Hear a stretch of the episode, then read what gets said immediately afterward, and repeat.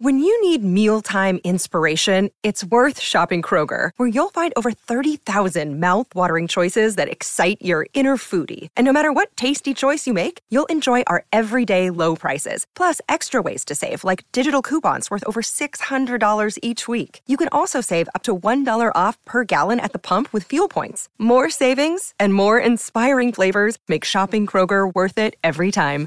Kroger, fresh for everyone. Fuel restrictions apply. Chapter 18 Dr. Seward's Diary 30 September I got home at five o'clock and found that Godalming and Morris had not only arrived, but had already studied the transcript of the various diaries and letters which Harker and his wonderful wife had made and arranged. Harker had not yet returned from his visit to the carrier's men, of whom Dr. Hennessey had written to me. Mrs. Harker gave us a cup of tea, and I can honestly say that, for the first time since I've lived in it, this old house seemed like home. When we had finished, Mrs. Harker said, Dr. Seward, may I ask a favor?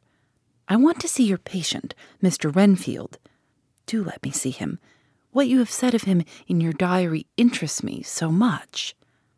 She looked so appealing and so pretty that I could not refuse her, and there was no possible reason why I should. So I took her with me. When I went into the room, I told the man that a lady would like to see him, to which he simply answered, Why? She is going through the house and wants to see everyone in it, I answered. Oh, very well, he said. Let her come in, by all means, but just wait a minute till I tidy up the place. His method of tidying was peculiar. He simply swallowed all the flies and spiders in the boxes before I could stop him. It was quite evident that he feared or was jealous of some interference. When he had got through this disgusting task, he said cheerfully, Let the lady come in, and sat down on the edge of his bed with his head down, but with his eyelids raised so that he could see her as she entered. For a moment, I thought that he might have some homicidal intent. I remembered how quiet he had been just before he attacked me in my own study, and I took care to stand where I could seize him at once if he attempted to make a spring at her. She came into the room with an easy gracefulness which would at once command the respect of any lunatic, for easiness is one of those qualities mad people most respect. She walked over to him, smiling pleasantly, and held out her hand. Good evening, Mr. Renfield, said she. You see, I know you, for Dr. Seward has told me of you. He made no immediate reply, but eyed her all over intently with a set frown on his face. This look gave way to one of wonder, which merged in doubt. Then, to my intense astonishment, he said, You're not the girl the doctor wanted to marry, are you? You can't be, you know, for she's dead. Mrs. Harker smiled sweetly as she replied, Oh, no, I have a husband of my own, to whom I was married before I ever saw Dr. Seward or he me. I am Mrs. Harker. Then what are you doing here? My husband and I are staying on a visit with Dr. Seward. Then don't stay. But why not? I thought that this style of conversation might not be pleasant to Mrs. Harker any more than it was to me, so I joined in. How did you know I wanted to marry anyone? His reply was simply contemptuous, given in a pause in which he turned his eyes from Mrs. Harker to me, instantly turning them back again. What an asinine question! I don't see that at all, Mr. Renfield, said Mrs. Harker. He replied to her with as much courtesy and respect as he had shown contempt to me. You will, of course, understand, Mrs. Harker, that when a man is so loved and honored as our host is, everything regarding him is of interest in our little community. Dr. Seward is loved not only by his household and his friends, but even by his patients, who, being some of them hardly in mental equilibrium, are apt to distort causes and effects. Since I myself have been an inmate of a lunatic asylum, I cannot but notice that the sophistic tendencies of some of its inmates lean towards the errors of non causa. I positively opened my eyes at this new development. Here was my own pet lunatic, the most pronounced of his type that I'd ever met with, talking elemental philosophy and with the manner of a polished gentleman. I wonder if it was Mrs. Harker's presence which had touched some chord in his memory. If this new phase was spontaneous or in any way due to her unconscious influence, she must have some rare gift or power. We continued to talk for some time, and seeing that he was seemingly quite reasonable, she ventured, looking at me questioningly as she began, to lead him to his favorite topic. I was again astonished, for he addressed himself to the question with the impartiality of the completest sanity. He even took himself as an example when he mentioned certain things. Why, I myself am an instance of a man who had a strange belief. Indeed, it was no wonder that my friends were alarmed and insisted on my being put under control. I used to fancy that life was a positive and perpetual entity, and that by consuming a multitude of live things, no matter how low in the scale of creation, one might indefinitely prolong life. At times, I held the belief so strongly that I actually tried to take human life.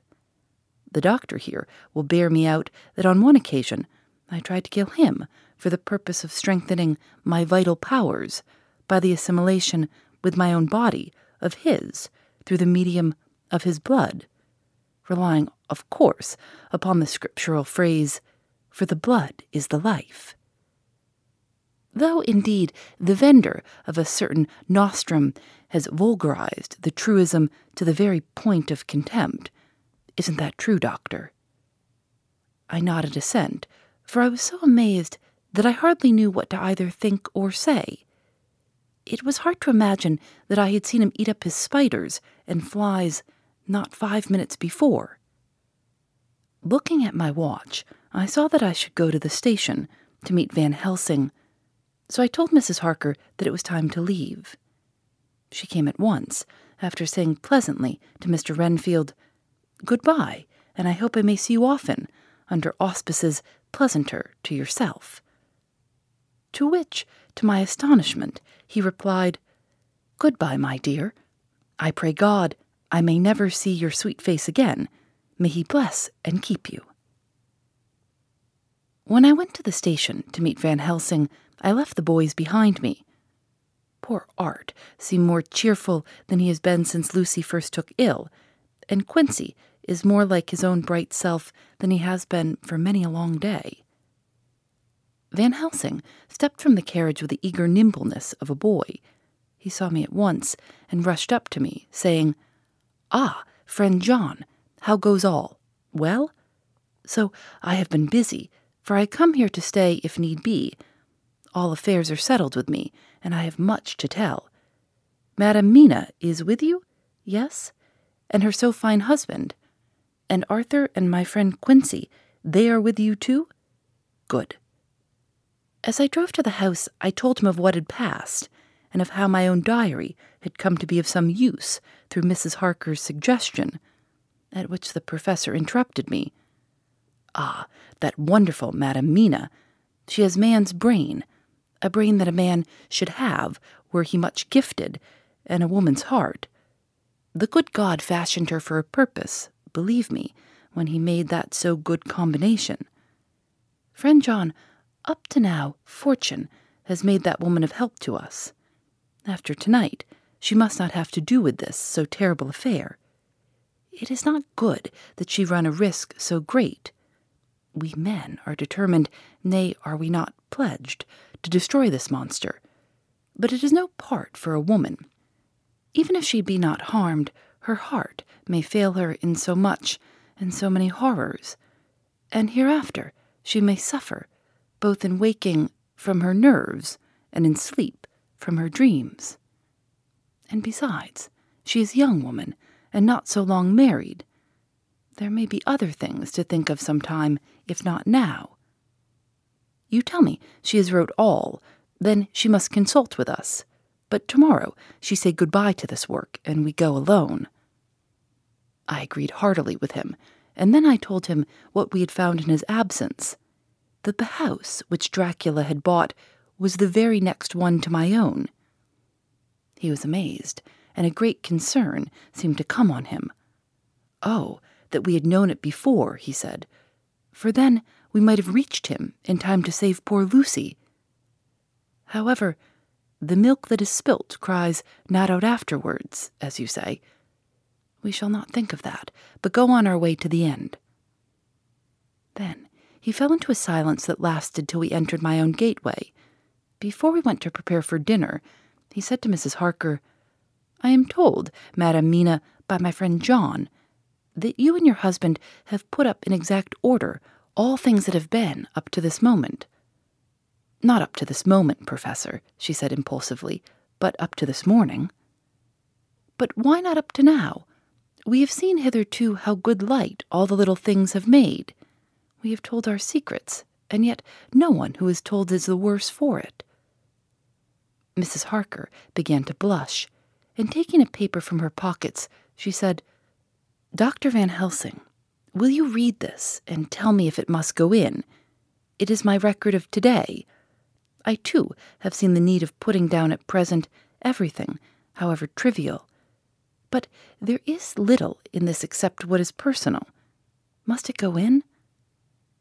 The professor read it over gravely and handed it back, saying, It need not go in if you do not wish it, but I pray that it may it can but make your husband love you the more, and all us, your friends, more honor you, as well as more esteem and love. She took it back with another blush and a bright smile. And so now, up to this very hour, all the records we have are complete and in order. The professor took away one copy to study after dinner and before our meeting, which is fixed for nine o'clock. The rest of us have already read everything so when we meet in the study, we shall all be informed as to facts and can arrange our plan of battle with this terrible and mysterious enemy.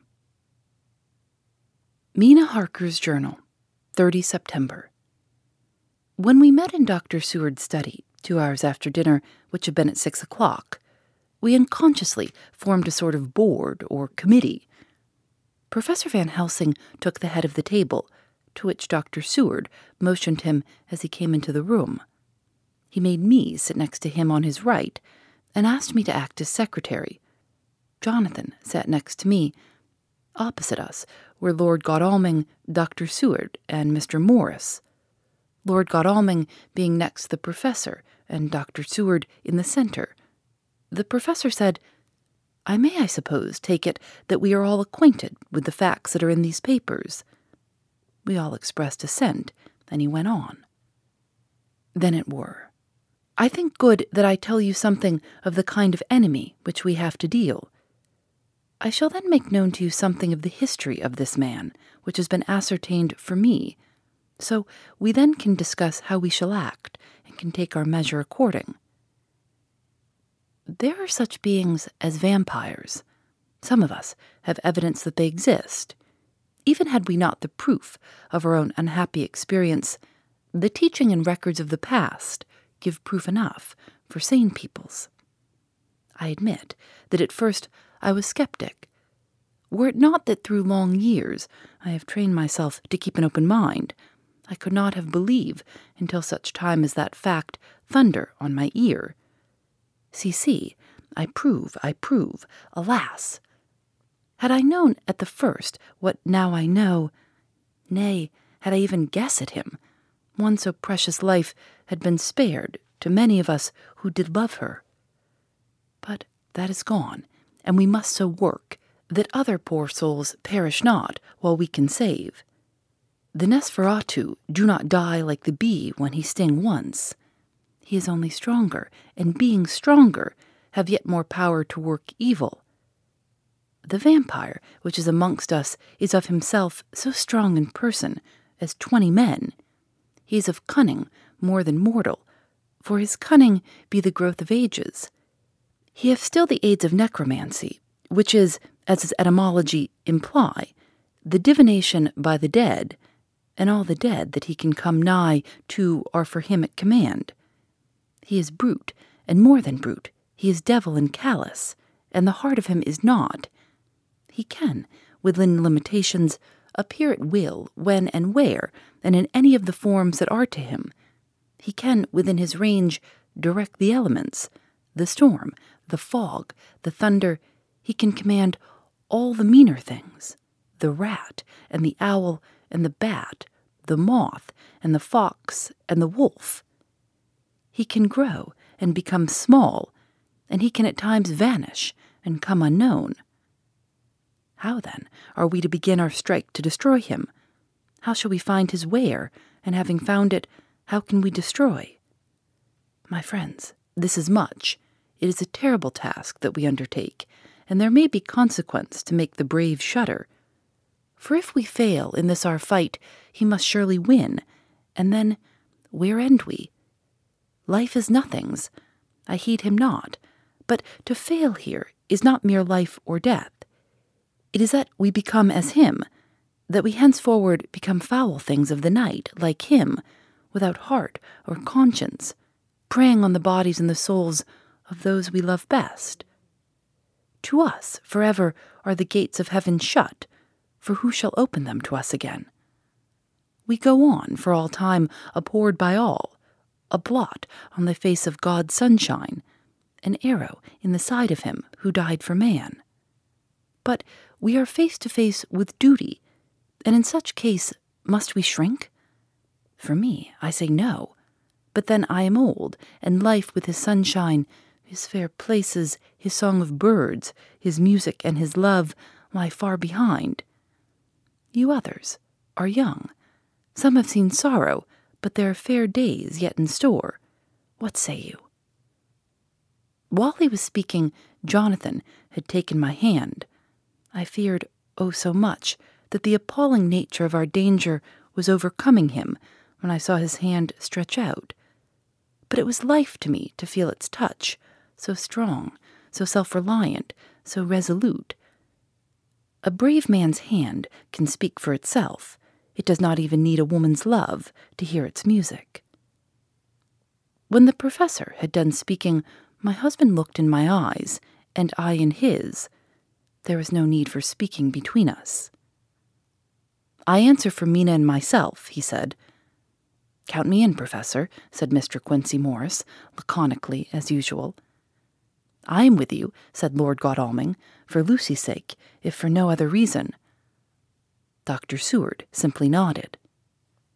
The professor stood up and, after laying his golden crucifix on the table, held out his hand on either side. I took his right hand, and Lord Godalming his left. Jonathan held my right with his left, and stretched across to Mr. Morris.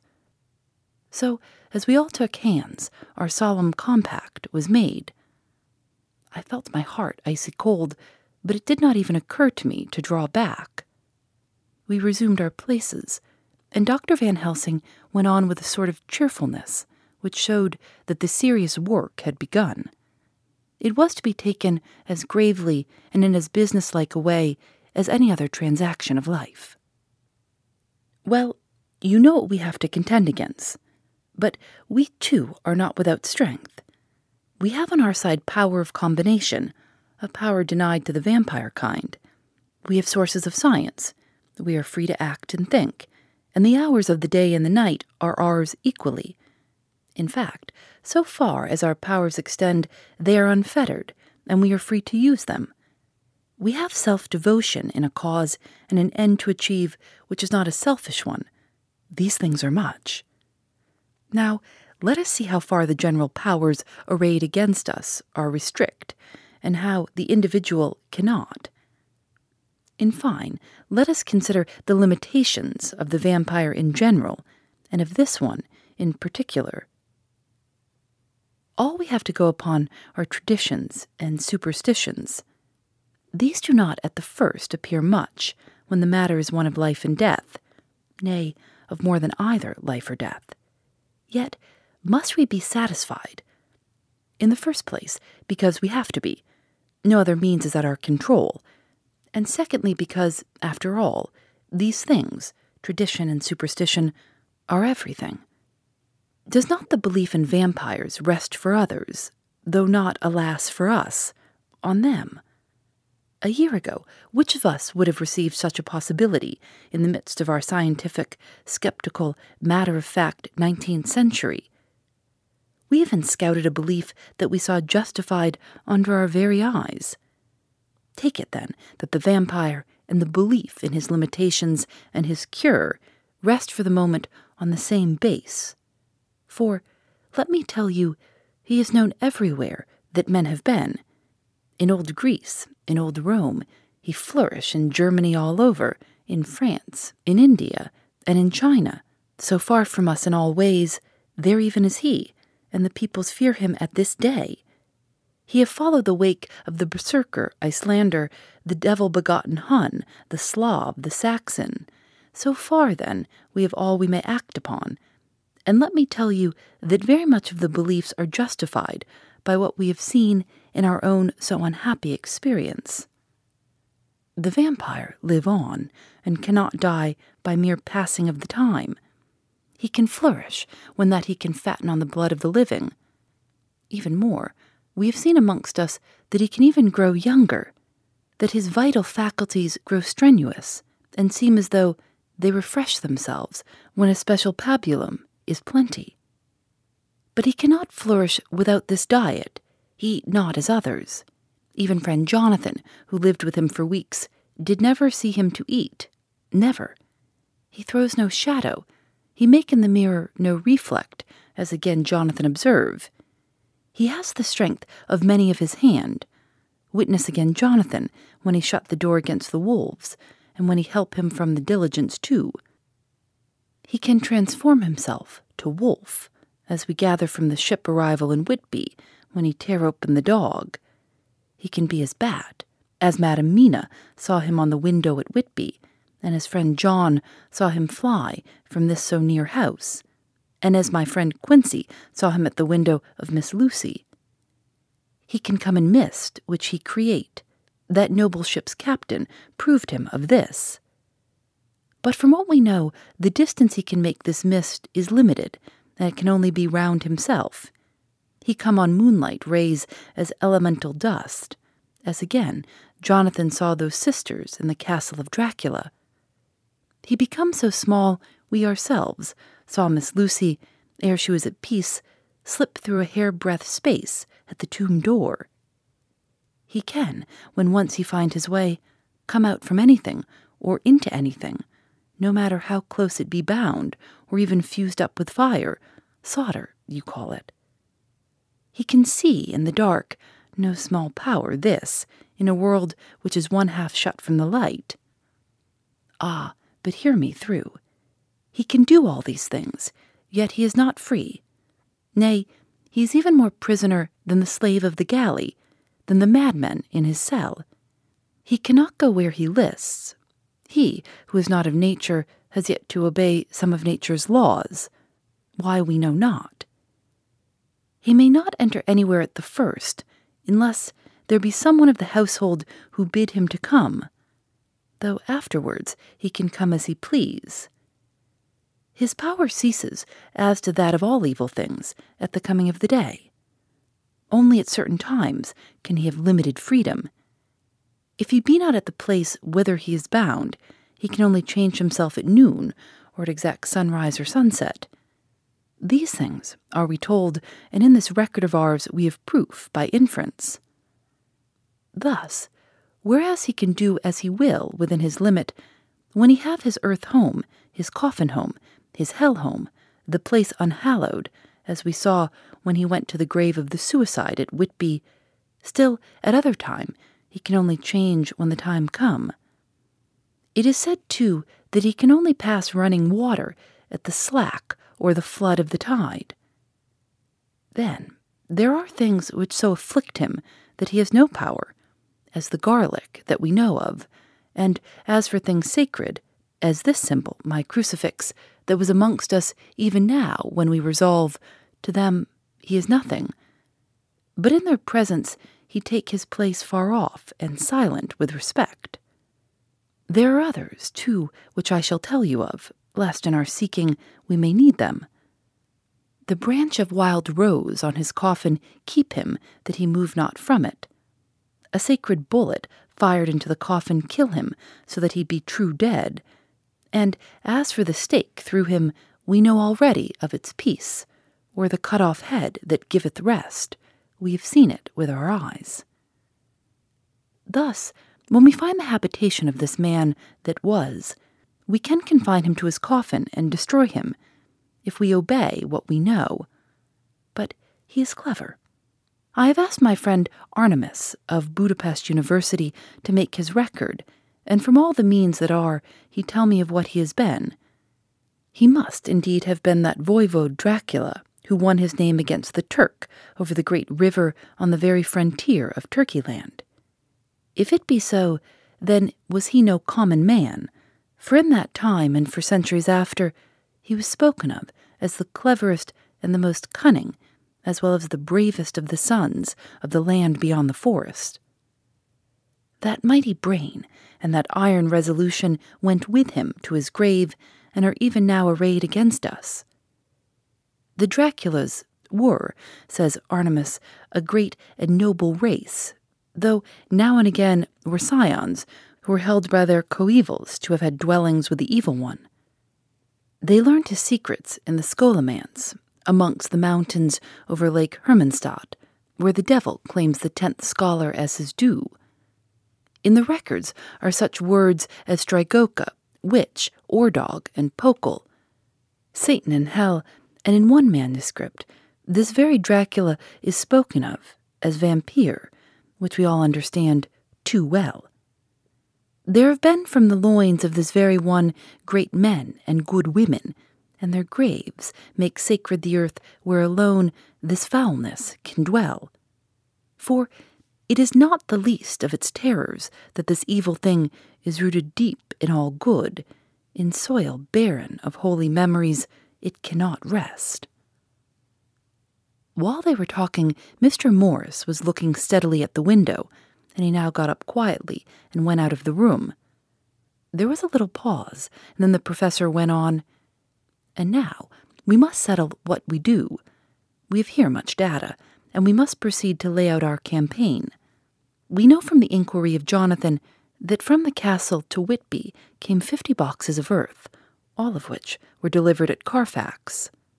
We also know that at least some of these boxes have been removed.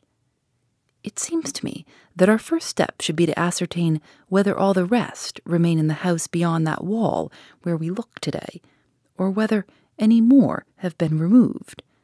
If the latter, we must trace. Here we were interrupted in a very startling way. Outside the house came the sound of a pistol shot. The glass of the window was shattered with a bullet which, ricocheting from the top of the embrasure, struck the far wall of the room. I am afraid I am at heart a coward, for I shrieked out. The men all jumped to their feet. Lord Godalming flew over to the window and threw up the sash. As he did so, we heard Mr. Morris's voice without. Sorry, I fear I have alarmed you. I shall come in and tell you about it. A minute later, he came in and said, it was an idiotic thing of me to do, and I ask your pardon, Mrs. Harker, most sincerely. I fear I must have frightened you terribly. But the fact is that while the professor was talking, there came a big bat and sat on the window sill. I've got such a horror of the damned brutes from recent events that I cannot stand them, and I went out to have a shot, as I have been doing of late of evenings, whenever I have seen one. You used to laugh at me for it then, Art. Did you hit it? asked Dr. Van Helsing. I don't know. I fancy not, for it flew away into the wood. Without saying any more, he took his seat, and the professor began to resume his statement. We must trace each of these boxes, and when we are ready, we must either capture or kill this monster in his lair, or we must, so to speak, sterilize the earth so that no more he can seek safety in it. Thus, in the end, we may find him in his form of man between the hours of noon and sunset, and so engage with him when he is at his most weak. And now for you, Madam Mina. This night is the end until all be well. You are too precious to us to have such risk. When we part tonight, you no more must question. We shall tell you all in good time. We are men and able to bear, but you must be our star and our hope, and we shall act all the more free that you are not in the danger, such as we are. All the men, even Jonathan, seemed relieved, but it did not seem to me good that they should brave danger and perhaps lessen their safety, strength being the best safety, through care of me. But their minds were made up, and though it was a bitter pill for me to swallow, I could say nothing, save to accept their chivalrous care of me. Mr. Morris resumed the discussion. As there's no time to lose, I vote we have a look at his house right now. Time is everything with him, and swift action on our part may save another victim. I own that my heart began to fail me when the time for action came so close. But I did not say anything, for I had a greater fear that if I appeared as a drag or a hindrance to their work, they might even leave me out of their counsels altogether. They have now gone off to Carfax, with means to get into the house. Manlike, they had told me to go to bed and sleep, as if a woman can sleep when those she loves are in danger. I shall lie down and pretend to sleep, lest Jonathan have added anxiety about me when he returns. Dr. Seward's Diary, 1 October, 4 a.m. Just as we were about to leave the house, an urgent message was brought to me from Renfield to know if I would see him at once, as he had something of the utmost importance to say to me.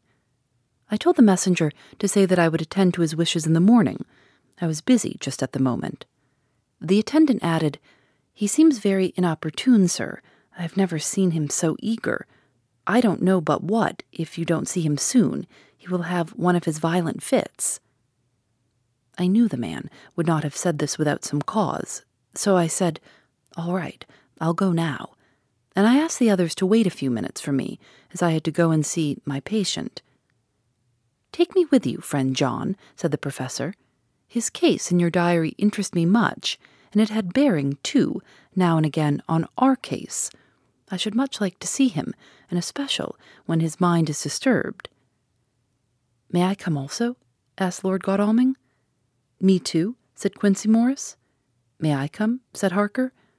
I nodded, and we all went down the passage together. We found him in a state of considerable excitement, but far more rational in his speech and manner than I had ever seen him. There was an unusual understanding of himself, which was unlike anything I'd ever met with in a lunatic, and he took it for granted that his reasons would prevail with others entirely sane.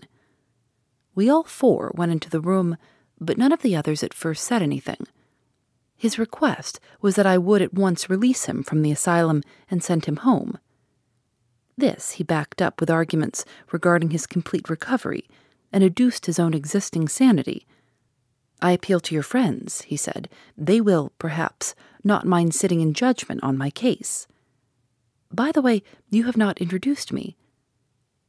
I was so much astonished that the oddness of introducing a madman in an asylum did not strike me at the moment, and besides, there was a certain dignity in the man's manner, so much of the habit of equality that I at once made the introduction.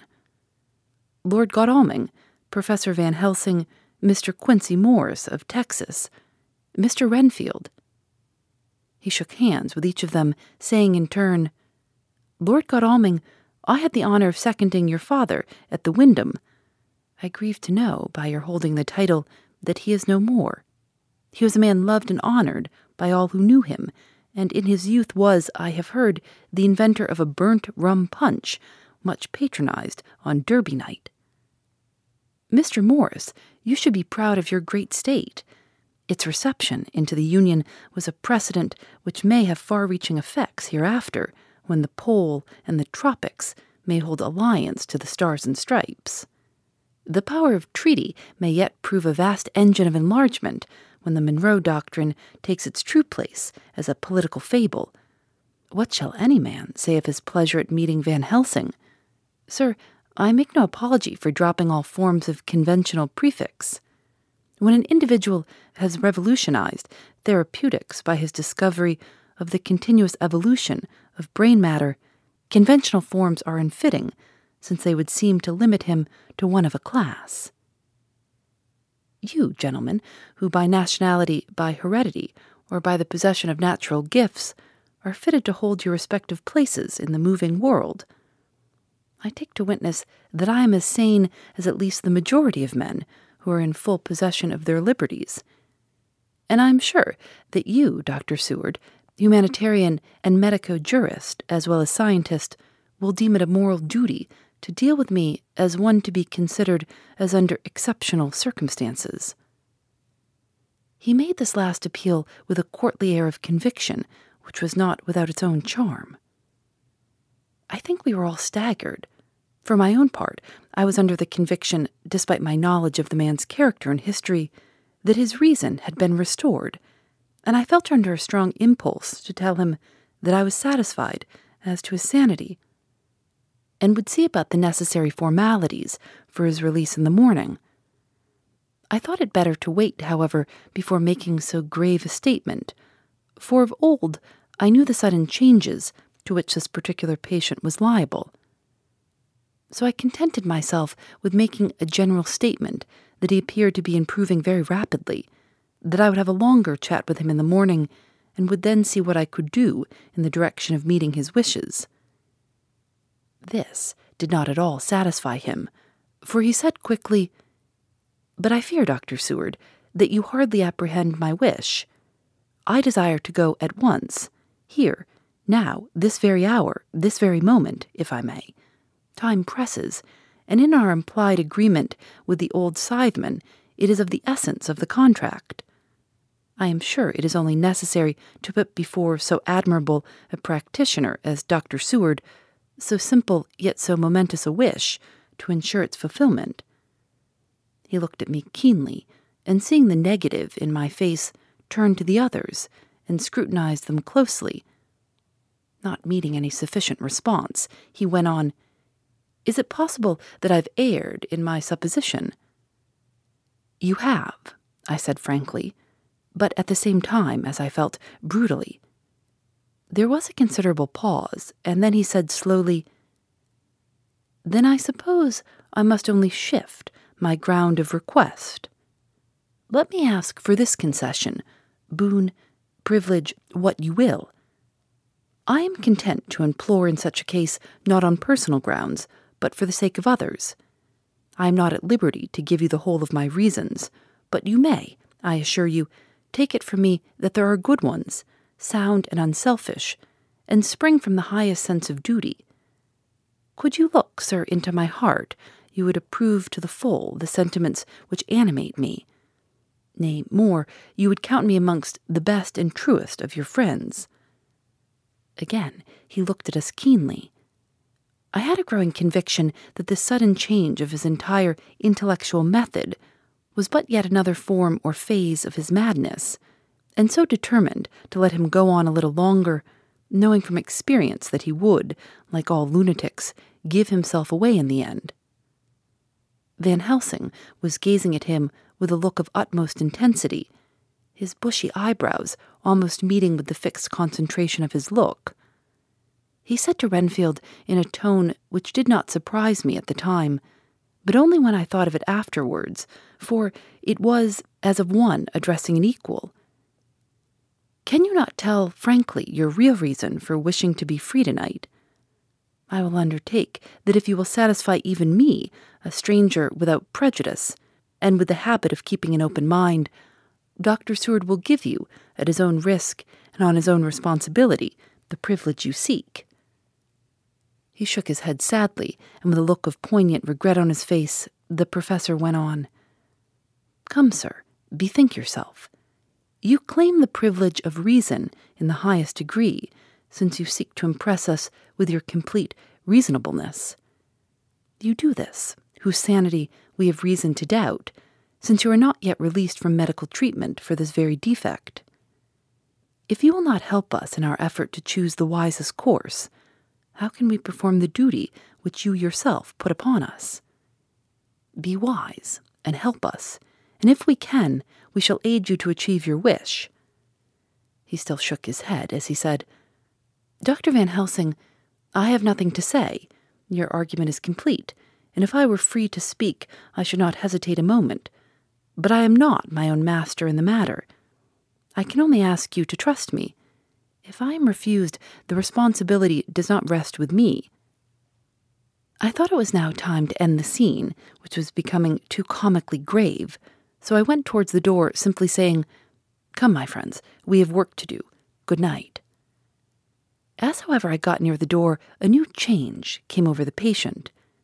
He moved towards me so quickly that for the moment I feared that he was about to make another homicidal attack. My fears, however, were groundless, for he held up his two hands imploringly and made his petition in a moving manner. As he saw that the very excess of his emotion was militating against him, by restoring us more to our old relations, he became still more demonstrative. I glanced at Van Helsing and saw my conviction reflected in his eyes. So I became a little more fixed in my manner, if not more stern, and motioned to him that his efforts were unavailing.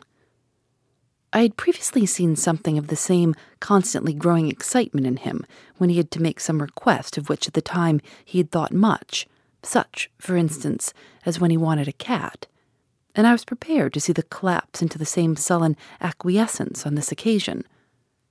My expectation was not realized, for when he found that his appeal would not be successful, he got into quite a frantic condition. He threw himself on his knees and held up his hands, wringing them in plaintive supplication, and poured forth a torrent of entreaty, with the tears rolling down his cheeks, and his whole face and form expressive of the deepest emotion. Let me entreat you, Dr. Seward, oh, let me implore you, to let me out of this house at once. Send me away how you will, and where you will. Send keepers with me with whips and chains. Let them take me in a strait waistcoat, manacled and leg ironed. But let me get out of this. You don't know what you do by keeping me here. I am speaking from the depths of my heart, of my very soul. You don't know whom you wrong, or how, and I may not tell you. Woe is me, I may not tell you. By all you hold sacred, by all you hold dear, by your love that is lost, by your hope that lives, for the sake of the Almighty, take me out of this and save my soul from guilt. Can't you hear me, man? Can't you understand? Will you never learn? Don't you know that I am sane and earnest now, that I am no lunatic in a mad fit, but a sane man fighting for his soul. Oh, hear me, hear me. Let me go. Let me go. Let me go. I thought that the longer this went on, the wilder he would get, and so would bring on a fit. So I took him by the hand and raised him up. Come, I said sternly, no more of this. We've had quite enough already. Get to your bed and try to behave more discreetly. He suddenly stopped and looked at me intently for several moments. Then, without a word, he rose, and moving over, sat down on the side of the bed. The collapse had come as on former occasion, just as I had expected. When I was leaving the room, last of our party, he said to me in a quiet, well bred voice, You will, I trust, Dr. Seward, do me the justice to bear in mind later on that I did what I could to convince you tonight. Phoebe Reads a Mystery is recorded in the studios of North Carolina Public Radio, WUNC.